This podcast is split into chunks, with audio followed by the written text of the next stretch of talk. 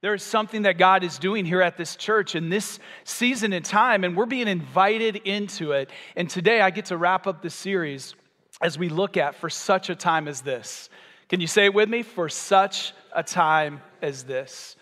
We are going to look at what that means because in every generation, we need to understand what God is doing and what He invites us into.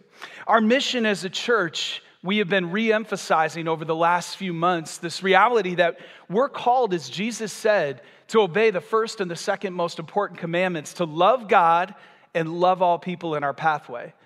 That is who we are as a church, whether we're online or in person. That is what we are called to, is to love God and love all people in our pathway. And as we live that out, Jesus in every generation begins to say, hey, follow me.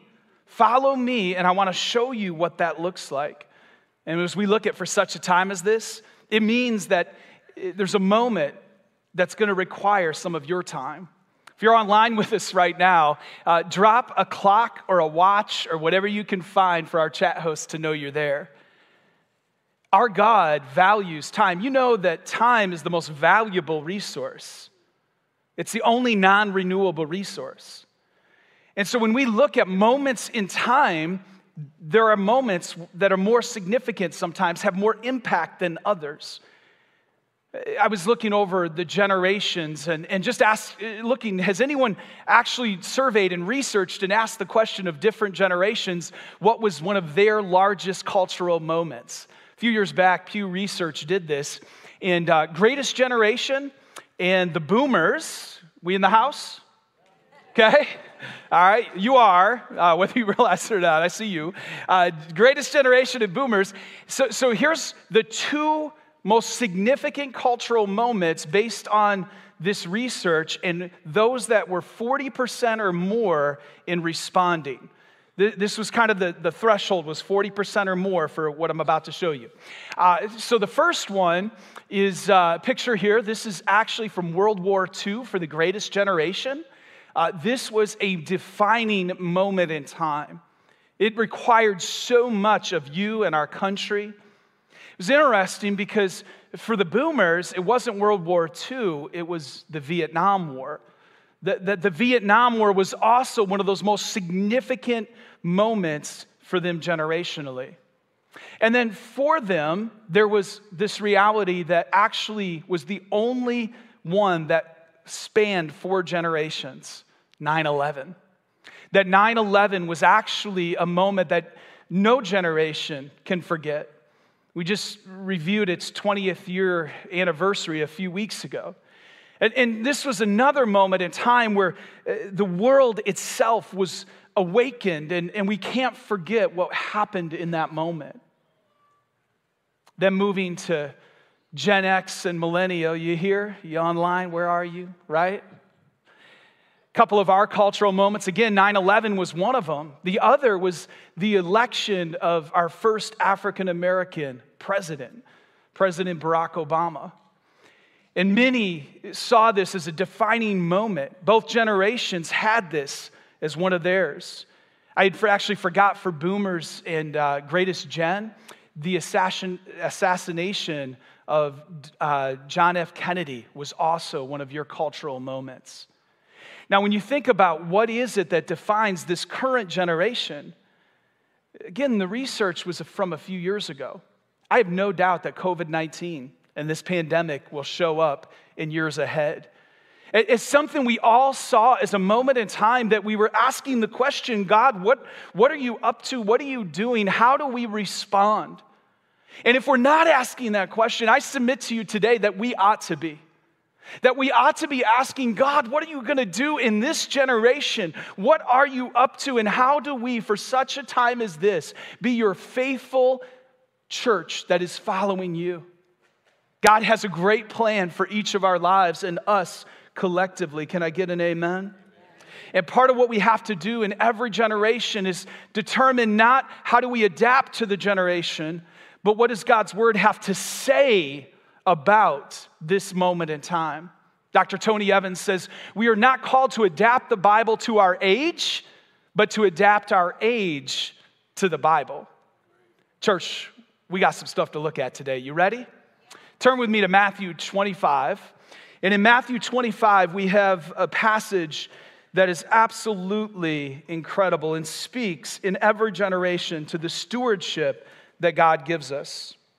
Picking up in verse 14 of Matthew 25, Jesus is teaching his disciples and teaching us today. And what he says is, For it will be like a man going on a journey who has called his servants and entrusted to them his property.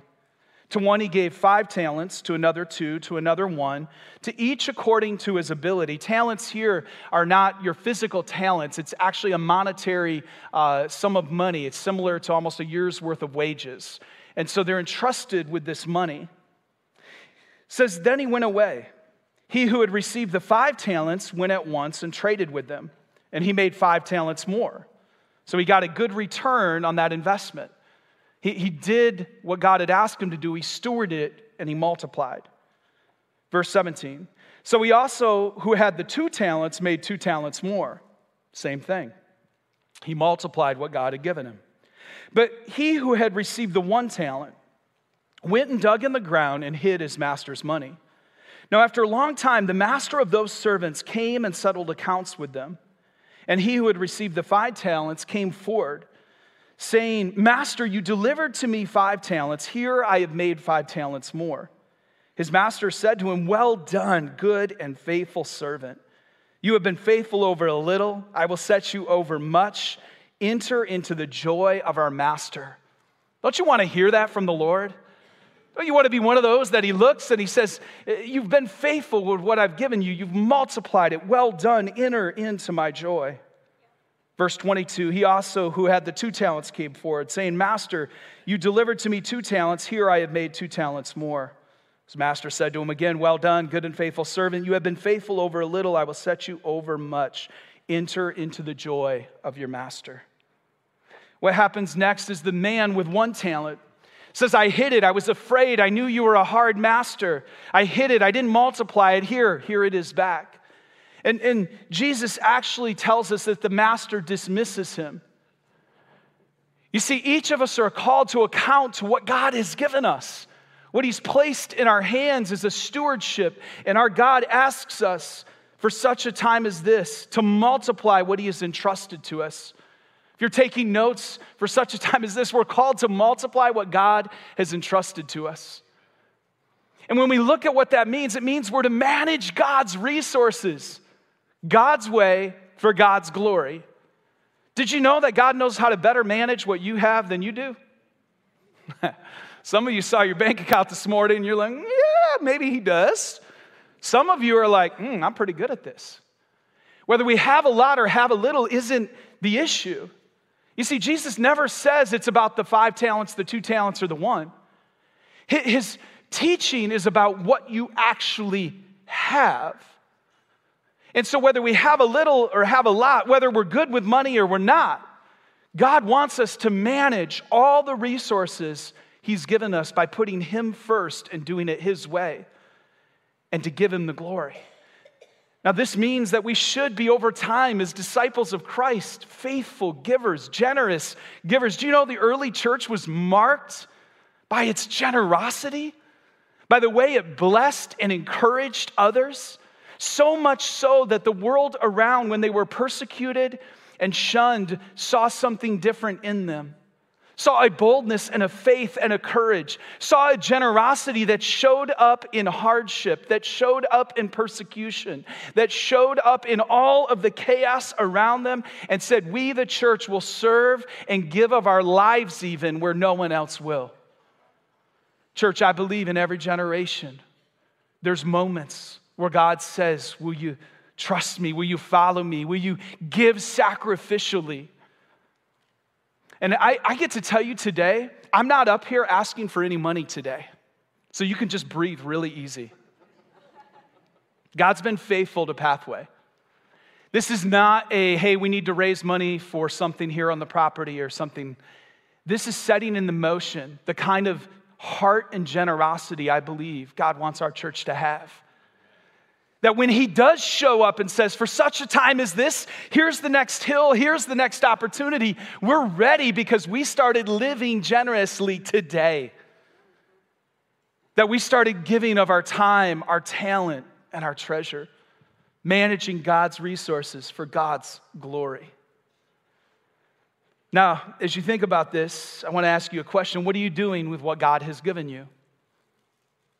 What are you doing? Not your neighbor, not your spouse if you're married, not your kids, not your granddad or your auntie or your uncle.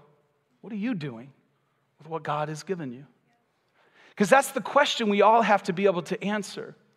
And interestingly enough, I didn't even realize it till this morning as I was praying and kind of doing my final prep. I realized that it was a year ago this Sunday that I came here to candidate to be your new lead pastor. Year ago this Sunday. It was a moment of stewardship for you and for me. It was a moment where behind the scenes, what you didn't know is the Lord kept hammering into the depth of who I was this passage in Matthew 25. Because it would have been easier for me to put my head in the sand and to stay comfortable in Michigan where I had lived my entire life. See, sometimes you think it's, you know, a sage on a stage and, and he doesn't live a, a life like you live. I do. I live a life just like you. And I had a moment and a decision to make. Will I follow Jesus? Will I give up the only life I've known with my family of six? Not because I needed to, but because the Lord was asking me to be obedient in that moment of time. That He was saying, whether I have one talent or two, I don't know. You can decide, I guess. But whatever God had given me, God was showing me that it was to be multiplied here and that I couldn't keep my head in the sand and be faithful. What are you doing with what God has given you? What is God going to show you today or in this season? And here's the thing, and what I learned last year, and what I'm learning every day here, is when you're following Jesus, there is never a dull moment. If you're bored in your faith, it is time for you to follow Jesus. Because to follow Jesus means you aren't going to be bored. In fact, uh, pastor and author Mark Batterson says this. He says, if you're bored, one thing is for sure you're not following in the footsteps of Christ. Woo, church. To follow Jesus is an adventure in every generation. Turn with me to the book of Esther, and we're going to look at a little bit of her life today.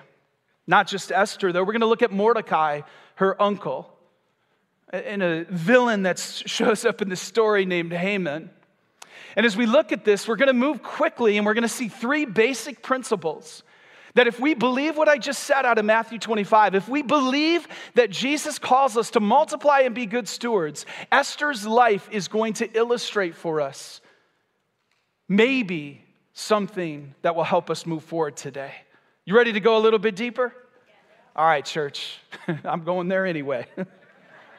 You're welcome to talk back, church. Amen, hallelujah, all those things, right? So, in the book of Esther in the Old Testament, we have a moment where God's people have been carried into captivity.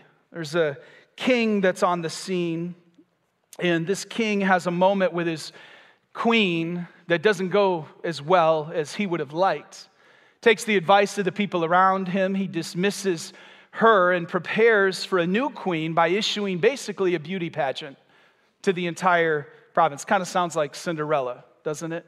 Isn't it interesting how we pick up so much in culture that maybe got its source from the Bible, but didn't give it credit anyway? Every generation, right? So in chapter 2 of Esther, we see this moment unfolding, picking up in verse 5.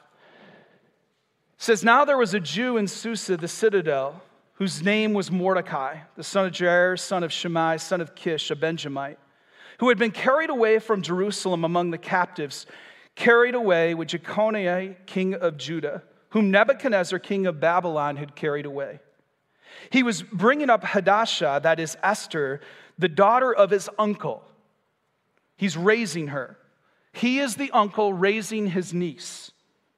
It says, For she had another father, or she had neither father nor mother. The young woman had a beautiful figure and was lovely to look at. And when her father and her mother died, Mordecai took her as his own daughter. So when the king's order and his edict were proclaimed, and when many young women were gathered in Susa the citadel in custody of Hegai, Esther was also taken into the king's palace and put into custody of Hegai, who had charge of the women. And the young women pleased him and won his favor, and he quickly provided her with her cosmetics and her portion of food, and with seven chosen young women from the king's palace, and advanced her and young women to the best place in the harem. Esther had not made known her people or kindred, for Mordecai had commanded her not to make it known. And every day, Mordecai walked in front of the court of the harem to learn how Esther was and what was happening to her. If you're taking notes for such a time as this, God's purposes prevail through generational faithfulness. You, you see, you have Mordecai who sees a bad situation unfolding with a niece that is not being cared for. So, having a heart for the next generation and his own kin, he steps in and he raises Esther. As he's raising Esther, there's a moment in time where she then is invited in to be a part of this beauty pageant. Having no idea how that would position her and what that would do ultimately, we'll get to that in a minute. There's a generational faithfulness that is present here. And we need to be reminded at Pathway Church that this church, by God's grace, is 80 years old this year. Little over 80 if you count the Bible studies and outreach in VBS and where it all actually began. From one generation to another, God has been faithful to our church. Amen? And in the same way, I believe there's moments where God says, listen, whether you're greatest gen or a millennial, a boomer or a Gen X, or maybe something that I've missed there, your generation is asked the question Will you be faithful in pouring into and handing off and positioning the next generation? Mordecai does a brilliant job in caring for Esther and preparing her for what was coming. You see, we're invited to participate always in every generation in God's grand redemptive story. You can try to write your own story, and some of us are in the middle of that right now. And if you're honest, you know there's places where there's chapters and appendixes and all of these additional things that maybe are outside of God's best.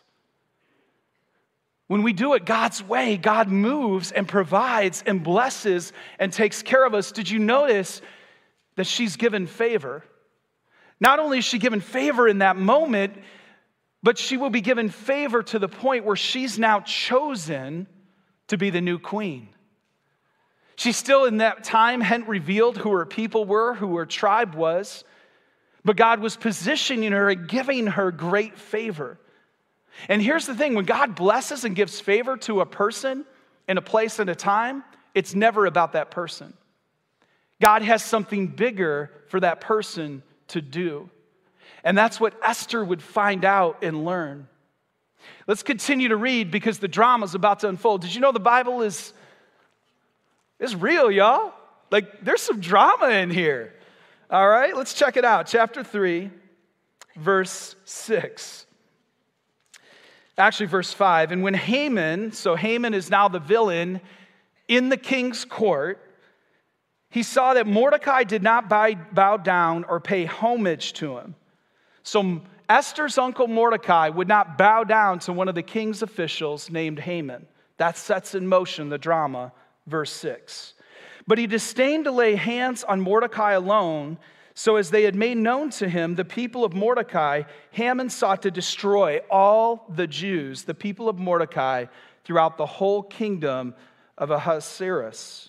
In the first month, which is the month of Nisan, in the 12th year of King Ahasuerus, they cast pur, that is, they cast lots before Haman day after day. And they cast it month after month till the 12th month, which is the month of Adar. Then Haman said to King Ahasuerus, There is a certain people scattered abroad and dispersed among the peoples in all the province of your kingdom. Their laws are different from those of every other people, and they do not keep the king's laws, so that it is not to the king's profit to tolerate them. I just want to make a comment here, and you've heard this from me before, you'll hear it again. Our day and age is calling for tolerance. Our God is a God of love. Love is a much higher v- virtue than tolerance. Chew on it, it'll sink in later. Love is always greater than tolerance. So they were in this moment triggered by the issue of tolerance. Sound familiar? It says, If it please the king, let it be decreed that they be destroyed, and I will pay 10,000 talents of silver into the hands of those who have charge of the king's business, that they may put it into the king's treasuries. So the king took his signet ring from his hand and gave it to Haman the Agagite, the son of Hammedatha. I'm trying, guys. Did it sound good? Good. All right. You don't know either. The enemy of the Jews. And the king said, verse 11, to Haman, The money is given to you, the people also to do with them as it seems good to you. Then the king's scribes were summoned on the 13th day of the first month, and an edict according to all that Haman commanded was written to the king's satraps and to the governors over all the provinces and to the, all the officials. A letter is issued, it will go on to say, and if you're taking notes, this is where we're at. For such a time as this, darkness and drama sets the stage for God's deliverance. You, see, generational faithfulness had positioned Mordecai, had positioned Esther. But now that they're positioned with God's favor, there's also a reality of a world living in chaos, of darkness, of a drama unfolding. Haman wants to take out not just Mordecai, but all of God's people. And as this is unfolding, we are going to see throughout this that God's sovereignty and God's deliverance is always at work in our world. That we serve a God who rescues and reaches into the drama and the darkness and brings his light and love and he lifts us out of it. Anybody else able to attest that we serve a God who can rescue? Anybody? This is hopefully for many of us our story, but for some of us a moment where whatever we're facing, your current struggles, your chaos, your darkness are never outside of God's sovereign reach. Haman is, is trying to take out God's people. And as that stage is set, we live in a day and age where we know that the enemy's job description in John 10:10 10, 10 is to steal, kill, and destroy. We live in a world where there is an enemy that would love nothing more than to take you and I out. He knows he's defeated. He's working overtime to try to take as many with him as he can. And then we have a God who says, No, not my kids, not my sons, not my daughters. I love them. I'll redeem them. I'll work through them to redeem others and to restore and to provide what was missing. This is the heart of God. And whatever you're facing today, whatever you're going through, our God can take that and deliver and do something with it. He is able. And, and what's so incredible is that as all of this unfolds, it's not Esther that gets it right away. If you've got a little more gray, a little more gray hair than I do, if you've got a little bit more wisdom than I do, be encouraged. In every generation, God will use any generation still breathing. If we're breathing, God has a purpose for our life, and He's not done. Amen? And so he, he actually begins to move on Mordecai first. And Mordecai then will begin to speak to Esther. Let's take a look. Jumping ahead to our last section here that we're looking at today in chapter 4. It says, When Mordecai learned all that had been done, so he now knows that Haman is positioning them all to die. When Mordecai learned all that had been done, Mordecai tore his clothes and put on sackcloth and ashes. He went out into the midst of the city and he cried out with a loud and bitter cry. He went up to the entrance of the king's gate, for no one was allowed to enter the king's gate clothed in sackcloth. And in every province, whenever the, wherever the king's command and his decree reached, there was great mourning among the Jews with fasting, say fasting with fasting and weeping and lamenting, and many of them lay in sackcloth and ashes. When Esther's young women and her eunuchs came and told her, the queen was deeply distressed. She sent garments to clothe Mordecai so that he might take off his sackcloth, but he would not accept them. I'm going to pause there for a second and just help you picture this, right? Mordecai hears about it and he, he doesn't go uh, and get incredibly anxious and begin to try to fight the battle on his own. He doesn't even go to try to compel Esther, who has the king's ear, to try to do something. He actually begins to pray and fast and weep and lament and cry out to God for God to do something. Where do you turn? In your moments of panic? Where do you turn in your moments of distress? Do you turn to social media and cry out? Because that works really well. Do you cry out to people that will just affirm you and your opinion? Or do you actually go to God first and foremost? I've been so convicted working through this realizing that, that yes, I pray, but do I really rip open my heart and say and cry out to God?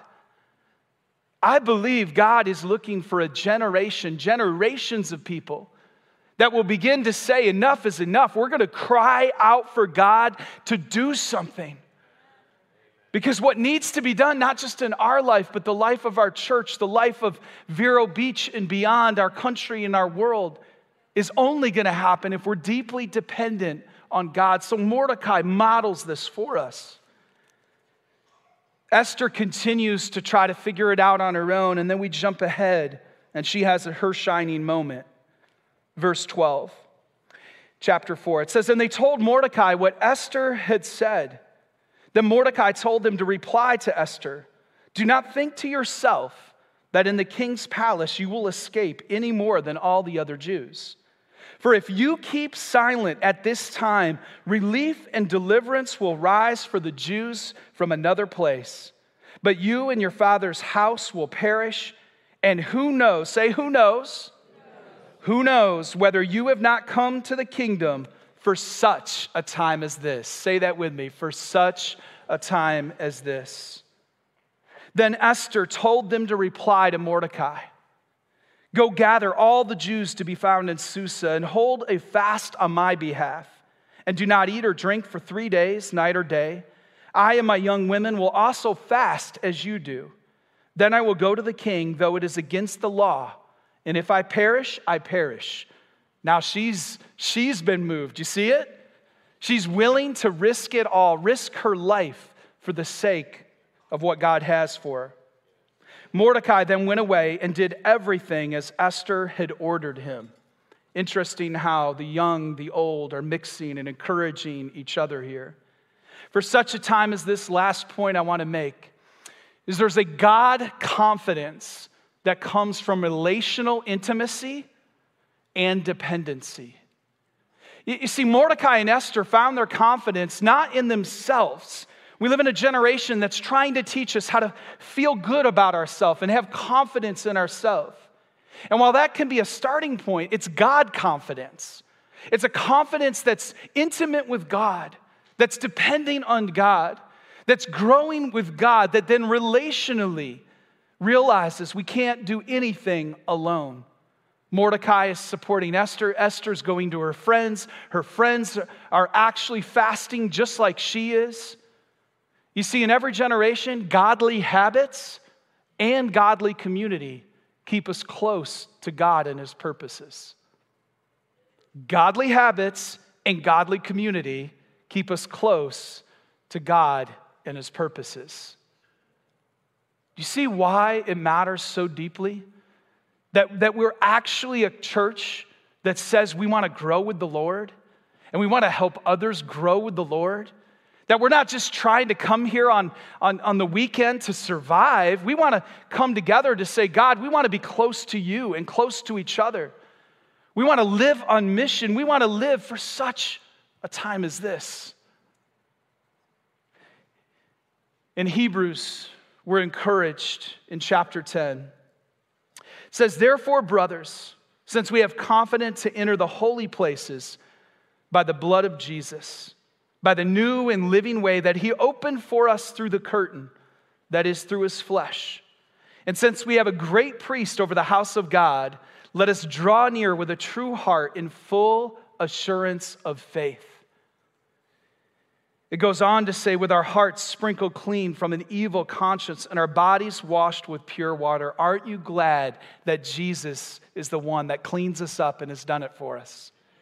He places us in godly community, and this is what it says Let us hold fast the confession of our hope without wavering. For he who promised is faithful. And let us consider how to stir up one another to love and good works Catch this. It's not saying, hey, Pastor Brian should do a motivational speech every Sunday to stir you up to love and good works. It's saying that I have a role and you have a role and we all have a role. And that if we're living in an intimate relationship with God and in community together, we're going to be stirring each other up. We're going to be stirring each other up not to, to do things we want to do, but to do the things God has called us to do, to live for him to love and do good works. Verse 25, not neglecting to meet together, as is the habit of some, but encouraging one another, and all the more as you see the day drawing near. Jesus is returning for his bride. And in the meantime, for such a time as this, he has something he's asked us to do for him. And I believe that if we'll uh, come together and live and love the way God has called us to, if we'll say yes for such a time as this, God is going to move in mighty ways. In 1940, ironically, the same year that this church was started, there was a war that I mentioned earlier. And that war had a battle many of you are familiar with. Actually, it was a naval canal that was under siege by the Nazis. It was in Dunkirk. And this particular situation was so dire that the, the, the naval experts, the, the ships and the sailors that would normally provide rescue to the more than 100,000 people in a quarter million worth of uh, soldiers that were there, nobody could do it. They, they knew it wasn't going to happen unless there was an effort that was bigger than them. And so, this armada, if you will, made up of not just ships, but I envision like pontoon boats and kayaks and canoes, leisure boats, cargo boats. They all got together. You can look up the pictures of how this incredible rescue occurred. As they band together, and as they said, we're going to do something. Some of the rescue had to do with the location, some had to do with the fact that people began to believe, link arms, and say, We're going to be a part of the solution. We're going to risk our lives to be a part of the solution for such a time as this. Church, there's a moment unfolding. I know God has called us to more. And I want to invite you to be a part of that, to experience the great adventure that's ahead of us. So, three questions. You know, I love to, to you know, we're hearers of the word and we're doers, right? So, three next step questions. First, will you multiply what God has given you for such a time as this? Will you actually look at what He's given you, whether it's money or time or talent? What has God given you? And will you say yes to him today to multiply it? Secondly, will you look to Jesus for deliverance from any darkness or drama you're facing? Whether that's personal to you and what you're going through, maybe it's a hurt, it's a habit, it's an addiction, it's, it's some brokenness in your own life. Will you look to Jesus? Or will you begin to invite Jesus into other people's drama, right? Our families have some drama sometimes. Anybody? You're so dishonest. we do. And I want to invite you to invite God into the middle of the darkness and drama and to believe he's a deliverer and a rescuer. By the way, he did it for Esther and Mordecai. Haman actually ended up getting hanged at the end of Esther, not because they did anything, but because God delivered God's people and made sure that justice happened to Haman. Our God knows how to get the job done. Thirdly, will you pursue godly habits and godly community for such a time as this? We want to invite you to be a part of discipleship, be part of mission here. By the way, when I said that they fasted, our Wednesdays, New Wine Wednesday, we are praying and fasting every Wednesday together. Be a part of it. One meal, two meals, three meals, whichever God leads. But there is something God is inviting us into, and we are a multi generational movement. Nobody gets off the hook. We follow Jesus together. Amen. I'm going to pray us into a time to respond. And I just want to encourage you if you don't know Jesus as your Lord and Savior, online, let our hosts know that you're ready to talk and pray and receive Jesus here. We'd love to chat with you. We have prayer partners, the altars are going to be open. Maybe there's something you need to bring before the Lord during this time and lay down. Ask God to, to take it and multiply it. I'm going to pray us in. I don't believe any of us are meant to leave the same way we came in today. So let's open up our hearts and let the Lord have his way. Father, we love you and praise you. We thank you for your word, and that for such a time as this, that in every generation you are faithful and good. And as we follow you, your good plans unfold. God, I believe you're doing something special here in and through Pathway. And it isn't just about our church, it's about your kingdom and your big C church advancing. Right now, in this moment, there's those of us that maybe we know we've got to lay something down or we've got to pick something up that you're asking us to pick up. I pray, Lord, for great faith and a move of your Holy Spirit in this time. May this not just be a moment, but part of the movement forward to follow you and to see this generation find you. God, we thank you. Bless this time as we worship you together. In Jesus' name, amen. Let's stand and worship. The altars are open.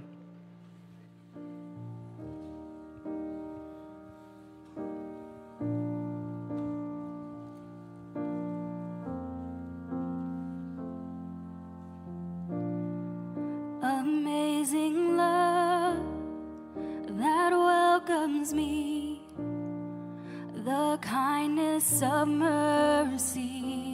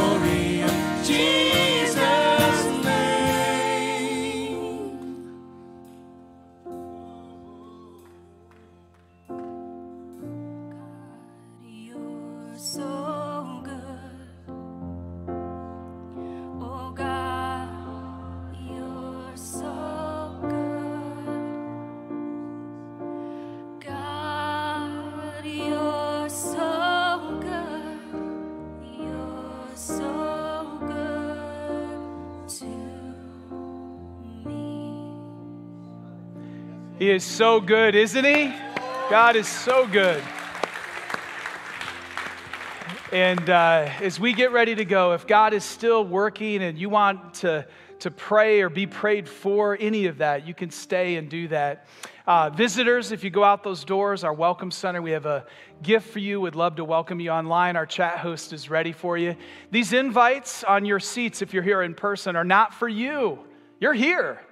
These are for you to take and to invite somebody and tell them how good your God is. Amen. So we want to encourage you to do that. Reminder too, if you've not seen our space swap and our new kids wing, they're doing an open house after both services today uh, to walk through and uh, to be able to see what God has done. Father, we love you and praise you, and we are just so amazed, God, again, at your goodness. And for such a time as this, I pray over my brothers and sisters online and in person that we would sense your leading and say yes. That we would love you and love all people in our pathway. That you would use us in ways that we didn't even know were possible. Father, bless and be with us. We are those that are highly favored, and we want to bear fruit for your kingdom. So, as we go now and be your church, we pray for safety, protection, and we pray for favor that would bear fruit for your kingdom. We thank you. In Jesus' name, amen. Have a great week. Go now and be the church.